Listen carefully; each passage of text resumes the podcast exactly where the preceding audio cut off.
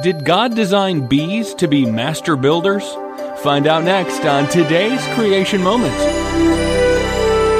And now, here's our Creation Moments host, Ian Taylor.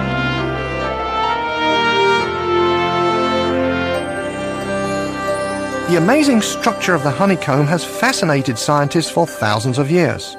In the 3rd century, the astronomer and geometer Pappus of Alexandria became the first to offer an explanation for why the honeycomb has a hexagonal shape.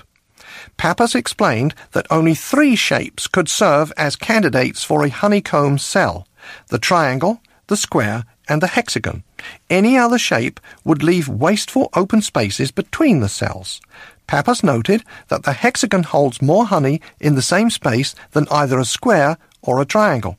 It was not until the development of modern calculus that scientists could fully appreciate the shape of the caps at the end of the honeycomb cells. Each cell is capped with a pyramid composed of three rhombuses. Complex mathematics shows that this shape, too, requires the least amount of wax for construction. It also allows honeycomb cells to be butted up against each other without wasting space. Modern scientists who accept evolution talk about the design of the honeycomb as a great accomplishment of the bees. However, the more sensible conclusion is obvious. For example, the 10 sided prism of the honeycomb cap is magnificent testimony to the mathematical wisdom of the Creator himself.